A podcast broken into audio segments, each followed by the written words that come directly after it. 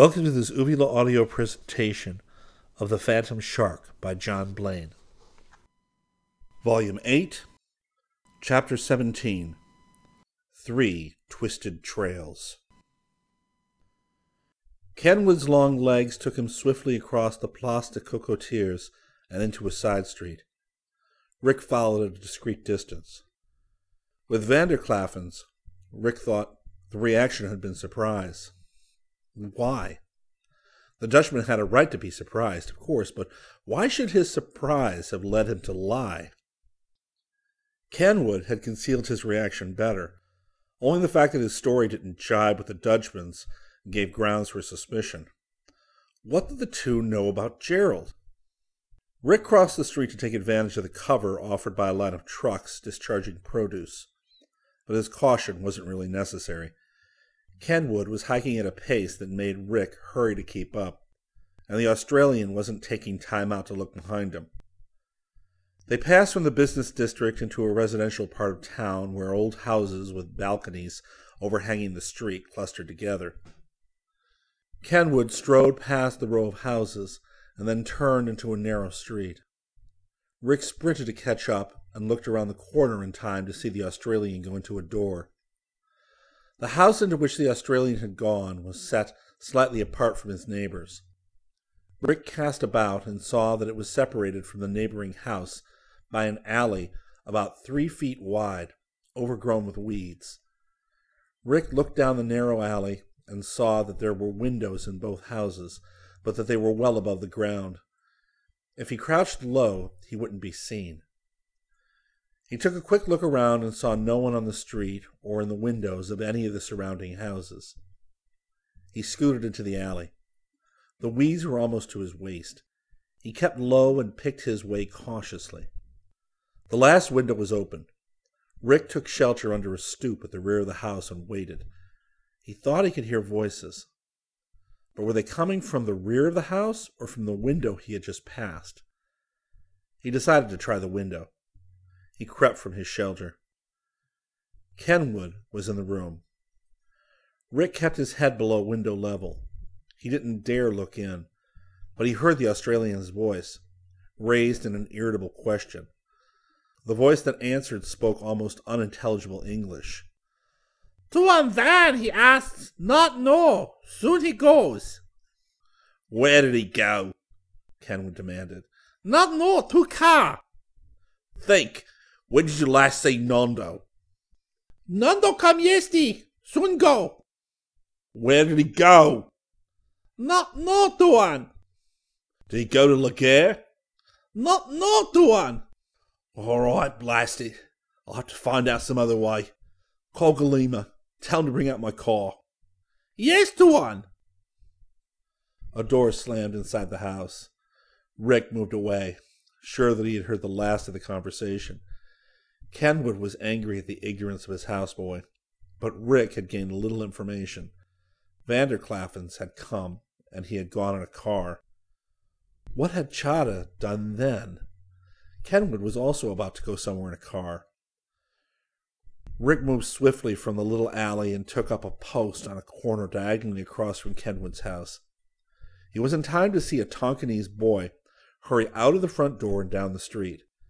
That would be Kenwood's houseboy, hurrying to find Galima, whoever that might be. Rick pondered what he had heard.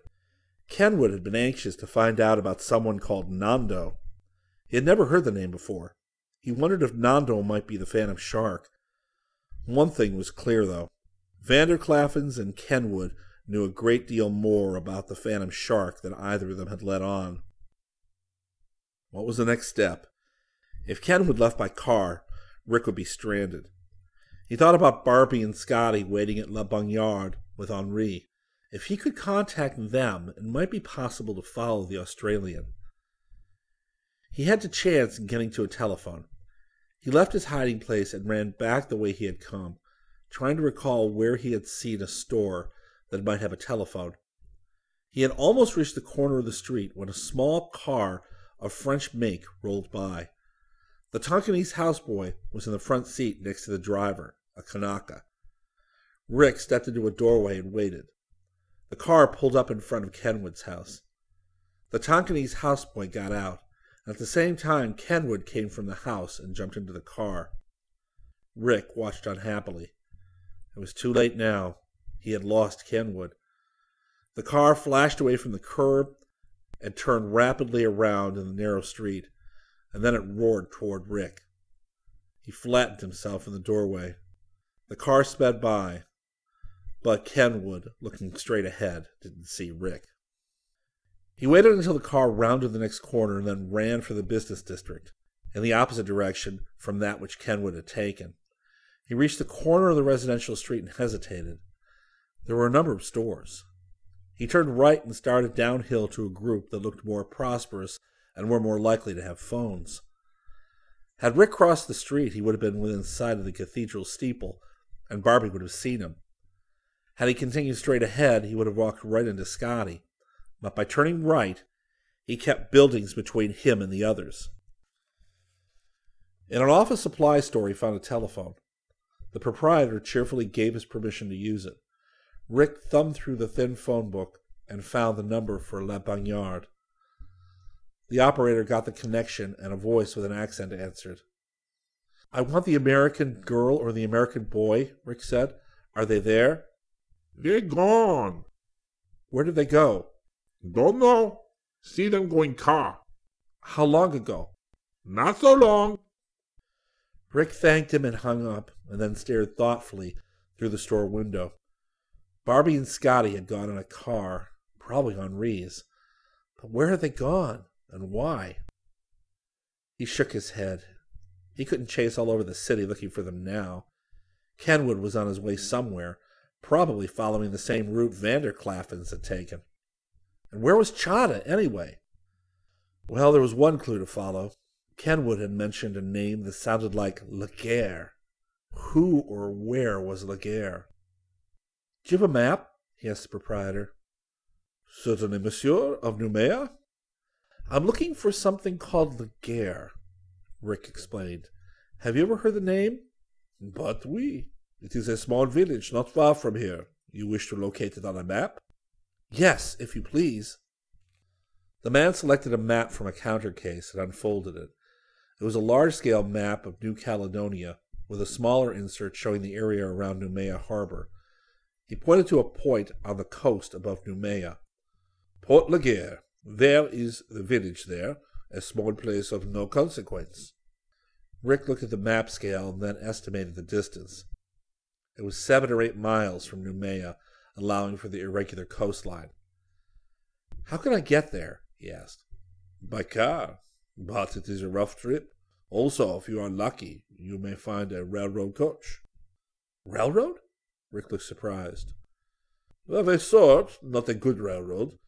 Mostly it is used to transport workmen to and from the mines, but cars go all the time. If you're lucky, you may find one. Rick thanked the man, paid for the map, and tucked it into his pocket. He hadn't suspected the presence of a railroad on New Caledonia, but it was clearly marked on the map, and the terminal wasn't very far away. He hurried across town. Laguerre, from its location on the map, would be a good hideout for the Phantom Shark. It was close to Noumea, but isolated. Furthermore, the shark could have reached Anse Vata Beach by water from Laguerre. The railroad station was not for commercial use, it seemed. At least he could find no one to sell him a ticket. He went to the rear of the station and found a group of men working on a tiny diesel operated locomotive. The tracks on which it sat seemed scarcely more than a yard wide. It was a railroad in miniature with tiny freight cars, the only island railroad in the South Pacific. Rick walked over to a man who stood on the outskirts of the repair gang. How can I find out about getting a ride to Laguerre? he asked. Head? Laguerre, Rick said. Evidently, the man didn't understand English. The man called to one of the group and spoke rapidly in French. Another Frenchman walked toward Rick. You want to go to Laguerre? Yes. Is there a train? We go in ten minutes. You can come. How much will it be? Much? Nothing. He's a workman. You just get on. Thanks very much, said Rick, delighted with his luck. Chahda was getting anxious. Over fifteen minutes had passed since Vanderclaffens sped from sight in his car, and not another bit of transportation had passed. He walked to the police box by the side of the road and struck up a conversation with the Kanaka policeman. There are not many cars. When does the bus come? Sometimes many cars, sometimes not. Bus comes twice a day, in the morning, also at night. then there was no hope of getting a bus. Is it possible for you to help me get a ride? It is most important I get a ride. The policeman shrugged. Car comes, you get ride. I stop car and ask.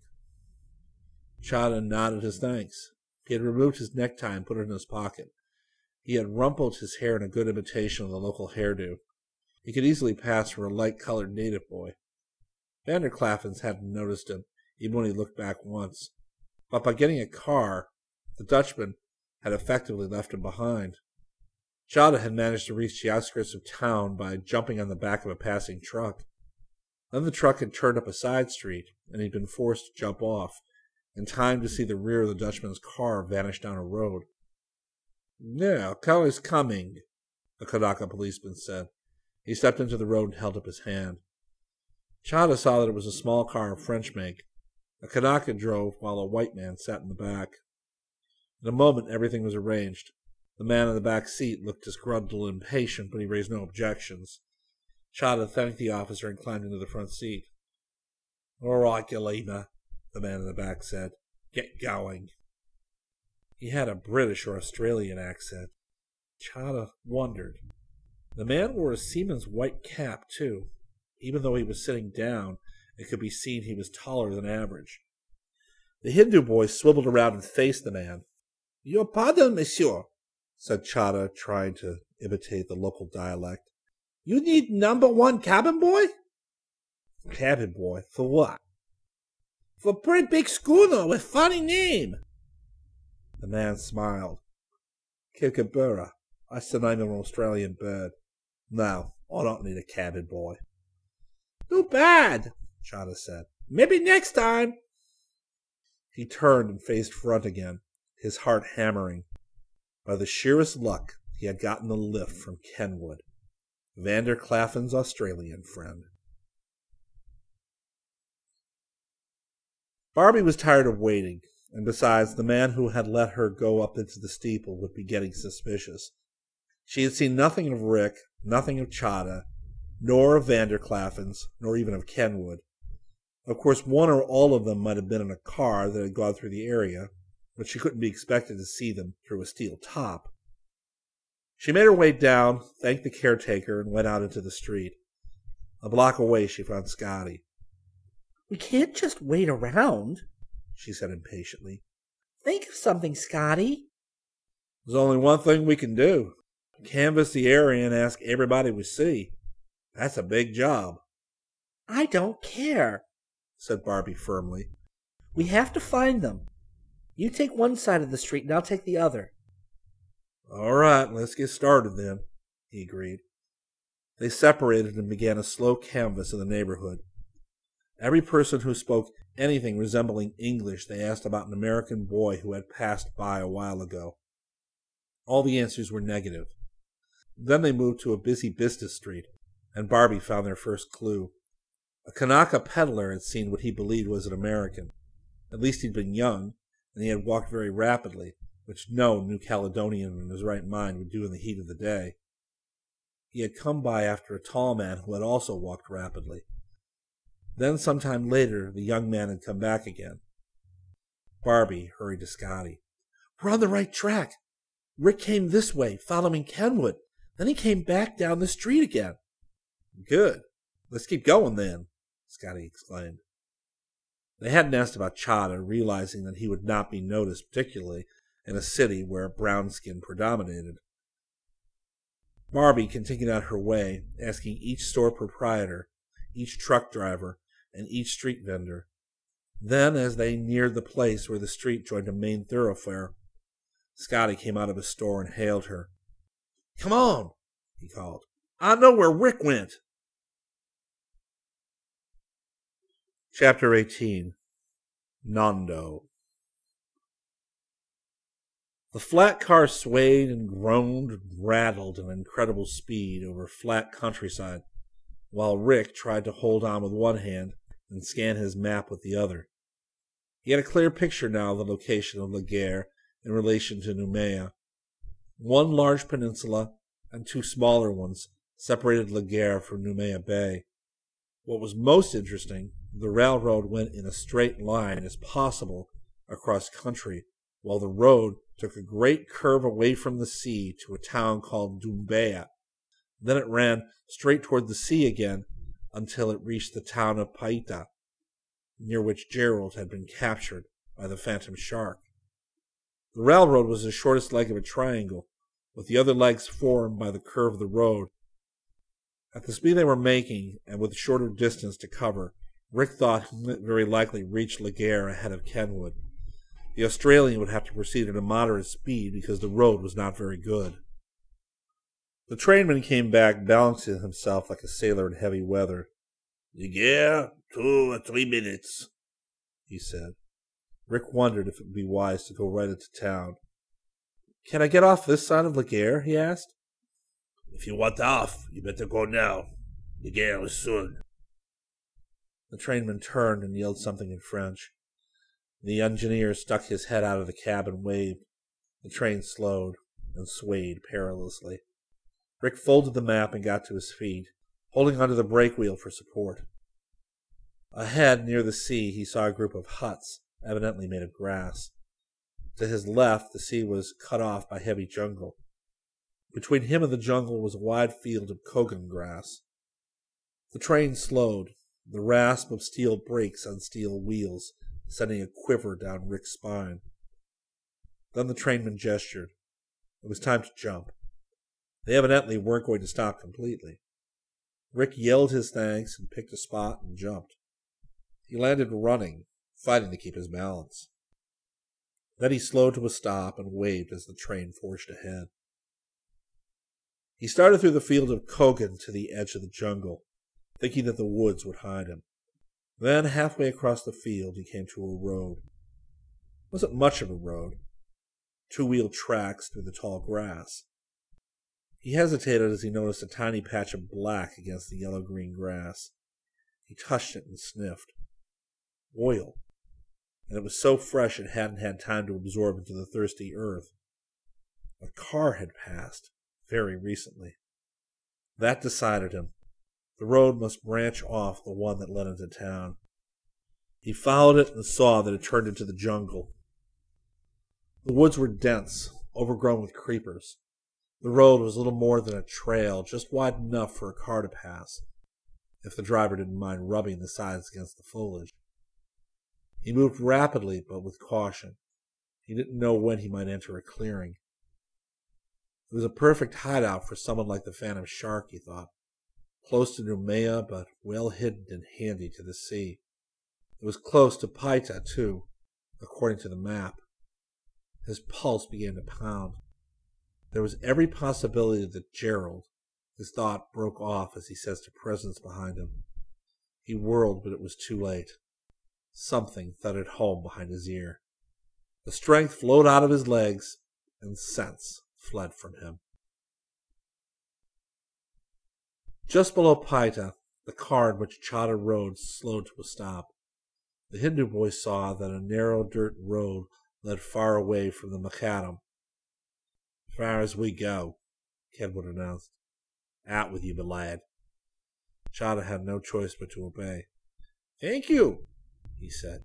You see me again, maybe, when I come for job as cabin boy. The Australian grinned.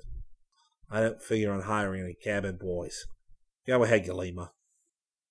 Chahda stood aside as the car swung into the narrow road. He waited until it was out of sight. Then he followed at a dog trot. The dirt road curved through brushland, that soon gave way to a rolling field of high grass. Far ahead, Chahda saw the roofs of a town. He counted eight houses, all with thatched roofs. But before he reached them, a few yards on the other side of an incredibly narrow railroad track, the road branched.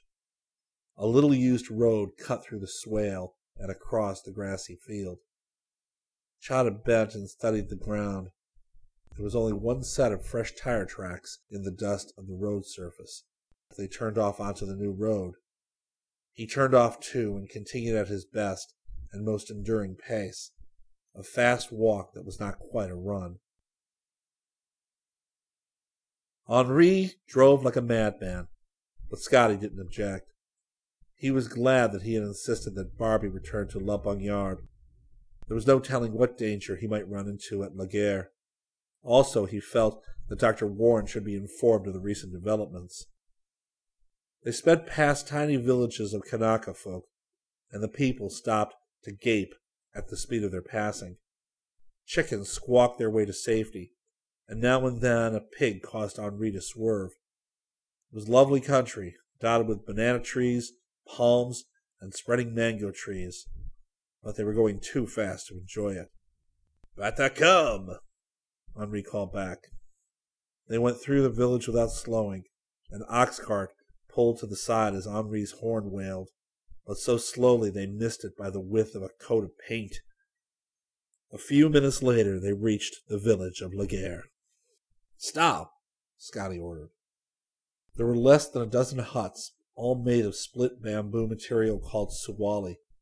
All were occupied by Kanakas, big friendly folk who clustered around the car. Scotty said, Henri, ask if they've seen another car. Henri spoke in the queer pidgin French of the island. The villagers shook their heads and answered volubly. What'd they say? Say no car come two, three days. Well, ask if there are any other houses around, Scotty said. Henri put the question to them. It was answered with a great deal of pointing. They say house there. Henri gestured to the left. In the jungle? They say we. Road, back small way. I find. Scotty considered. If there were a house in the jungle that ran along the coast, it wouldn't do to tip their hand by driving right up to it. Henri, wait here in the village for me. Henri nodded. Scotty got out and walked down the road until he came to a turnoff leading into the jungle. For perhaps twenty minutes he picked his way through the tangled growth. Then he saw something that made him stop short. The jungle skirted the bay and stopped at the edge of a low bluff that dropped vertically to the beach. Scotty had followed the rim of the bluff because it was easier going. Now, a few yards ahead, he saw a flight of stairs leading down toward the water. He inched forward and saw that they led to what was evidently a boathouse. Built out over the bay and concealed by two fingers of jungle scrub that thrust out on either side. A mouse with thorns on its feet was running around inside Rick's skull, trying hard to get out. He wished it would succeed. He tried to sit up, but his head was too heavy. Then he realized someone was helping him.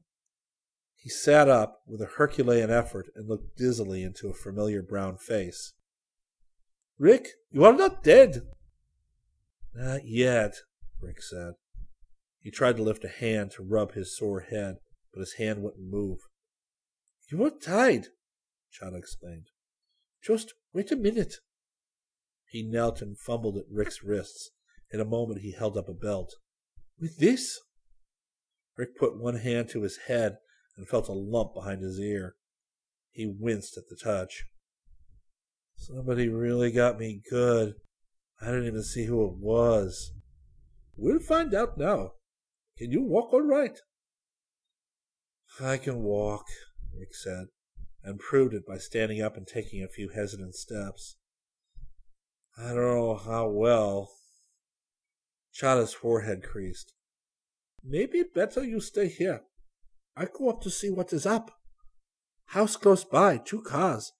Vanderklaffens and Kenwood are both here. I'm going with you, Rick said. He wished the top of his head would blow off and just be done with it. Chada motioned for quiet and stepped out into the road. Rick followed, one hand nursing the lump behind his ear. For perhaps 200 feet they moved through jungle that would have been almost impassable except for that narrow road. Then, as the road curved around a giant banyan tree, they saw the house. It was of wooden construction with a painted tin roof. In the clearing between them and the house were two cars. One Rick recognized as Kenwood's.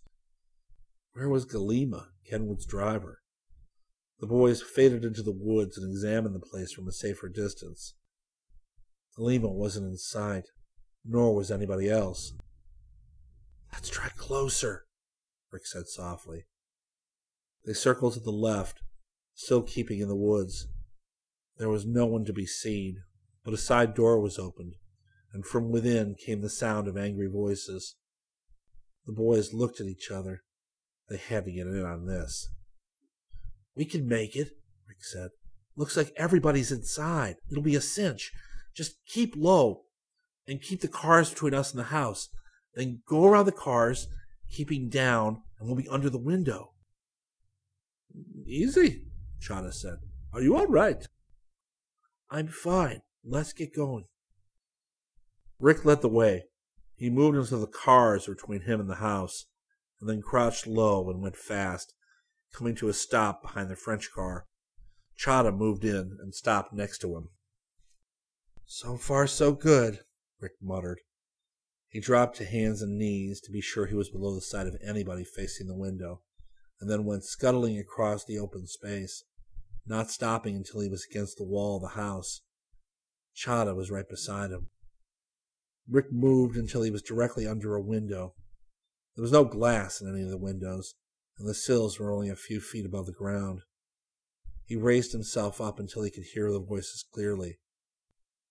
I could cut you down and the police would never hold me for it, the voice grated. Come on now. Which of you is the Phantom? I want to know which one. Rick froze. The voice was unmistakably American, and it could only be Gerald. This was a new turn. The American was threatening? Therefore, he wasn't a captive. What was going on, anyway? If only they could see inside. Vanderklaffen's voice answered, calm and patient. I tell you that neither of us held you up. We can prove it. I was asleep in my hotel, as the houseboy can bear witness. And Kenwood was not even in Noumea. If anyone held you up, it was Nondo. They lie, said an unfamiliar voice. Rick chafed with impatience. If only they could get a look inside. He crawled along the wall, hoping for a crack or something that would allow him to see. He rounded the corner and saw a door stoop with two stairs leading to the door. If only he dared look around the corner. He inched forward and felt Chada close behind him. From inside, Kenwood drawled. Van's right. What reason would we have for holding you up? Gerald laughed harshly. Don't you call ten thousand dollars reason enough? The door was open. Rick put his hand on the stoop and lifted himself with infinite caution. He leaned forward, ready to draw back instantly, and peered through the open door and looked right into Gerald's eyes. The big man had a gun in his hand. He steadied it on Rick's head. Keep coming, Gerald said flatly. He moved with surprising speed for one so big. Back against the wall, all of you. Brant, keep coming. Rick had no choice. Well, you couldn't have untied yourself, Gerald said. Tell your pal to come in too. I'll shoot if you make me. There was nothing else to do. Rick and Chahda rose and walked into the room. Lined up against the wall, hands high, were Vanderclaffens, Kenwood, and the half caste clerk who had been at the pier, with whom Rick had fought at Anse Vata. He was Nando. He had to be. No one else was in the room. Gerald's face was covered with a thick stubble of beard, and his eyes were cold under swollen lids. Line up with them. He gestured with his gun. Rick and Chahda did so. We came because we heard you were kidnapped, Rick said. We couldn't leave a fellow American in a jam. Rick stared at him keenly. I believe you, kid, he said finally. I didn't know what you were doing, so I couldn't take a chance. That's why I slugged you. You? It was Rick's turn to stare. Then you weren't kidnapped? No. I was knocked out by the Phantom Shark, and my strong box was taken. I came to before the driver did. Started out for town, hoping to find out where the Phantom Shark had gone. His mouth thinned. No one robs Walt Gerald and gets away with it. He gestured toward Nando. Spotted him walking through the streets of Paita at dawn, and I followed him. He led me here. I've been in the jungle ever since, waiting for his boss to show. I knew he wasn't the Phantom because of that night on the beach. I figured he belonged to the Phantom. I wanted that dirty crook bad enough to lie in the jungle and live on wild mangoes and palm cabbage until he showed up. Now we've got two of them, and one of them has to be the Phantom Shark. The change in events had caught Rick by surprise. He looked at Vanderclaffens and Kenwood, and a sudden idea struck him. Why did the Phantom Shark have to be one man? Why not two? It would make a wonderful cover up. If they took turns being the Phantom Shark, no one would ever suspect. Hadn't he decided that it couldn't be either of them? But that was without taking into consideration that they might be working together. There was only one problem with that. He couldn't imagine either of the two being thieves or murderers. It didn't fit. They were tough men. They had to be to exist in the island trade. But he thought they were basically decent. It wasn't either of them, Rick said flatly. Nando is your boy. He figured on getting away with your money and pearls and casting the blame on the Phantom Shark. Why not? Nobody's ever seen the shark. Gerald grinned mirthlessly.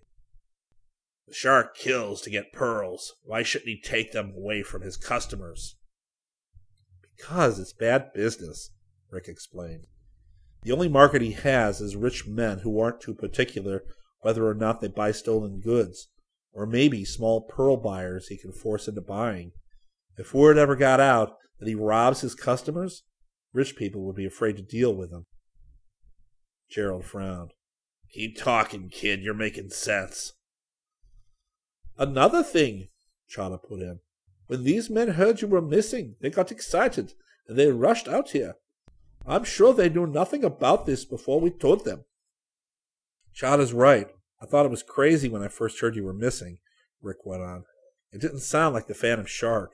It never occurred to me that you might have hidden yourself. But now it makes sense. Nando was the one who held you up. He was double crossing the Phantom Shark. He tried it once before at Anse Vata. He was figuring on slugging you and taking away what pearls you had just bought. I'll bet on it. Vanderclaffen started.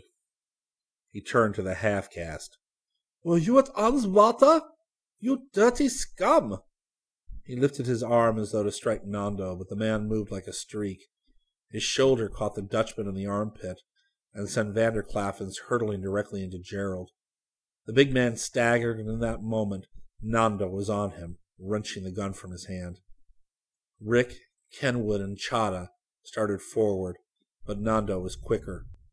With one bound, he went headlong through the window, rolled like an acrobat, and was on his feet and running.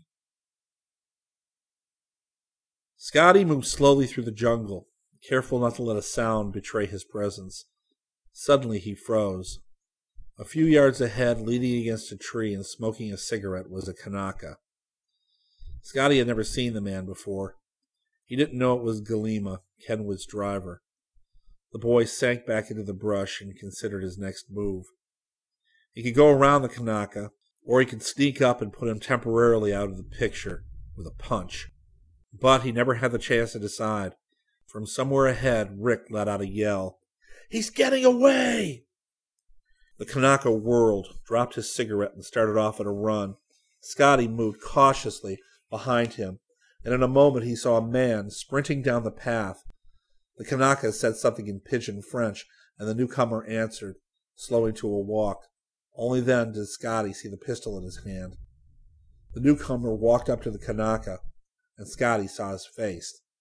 The half-caste clerk. He came close to the Kanaka, smiled, and then with the speed of a striking rattler, he brought the barrel of the pistol sharply against the Kanaka's temple. The man crumpled without a sound. Someone shouted, He went toward the boathouse! Scotty didn't know the score, but he knew that somehow the clerk was running away from Rick. He waited until the man was almost abreast of him, and then launched himself into a vicious tackle. His shoulder smashed into the man's thighs, and he went down with a crash, but as he dropped, he swung the gun in his hand. The barrel raked against Scotty's head, sending a wave of agony through him. For an instant he relaxed his grip. Then the gun descended again across the muscles of his right arm, completely paralyzing it. The half-caste jerked away and ran. Scotty watched helplessly as Nando paused at the edge of the clearing and dug frantically into the earth. There were now several voices besides Rick's shouting. He fought against losing consciousness. Now the half-caste clerk was lifting a metal box out of its shallow hiding place.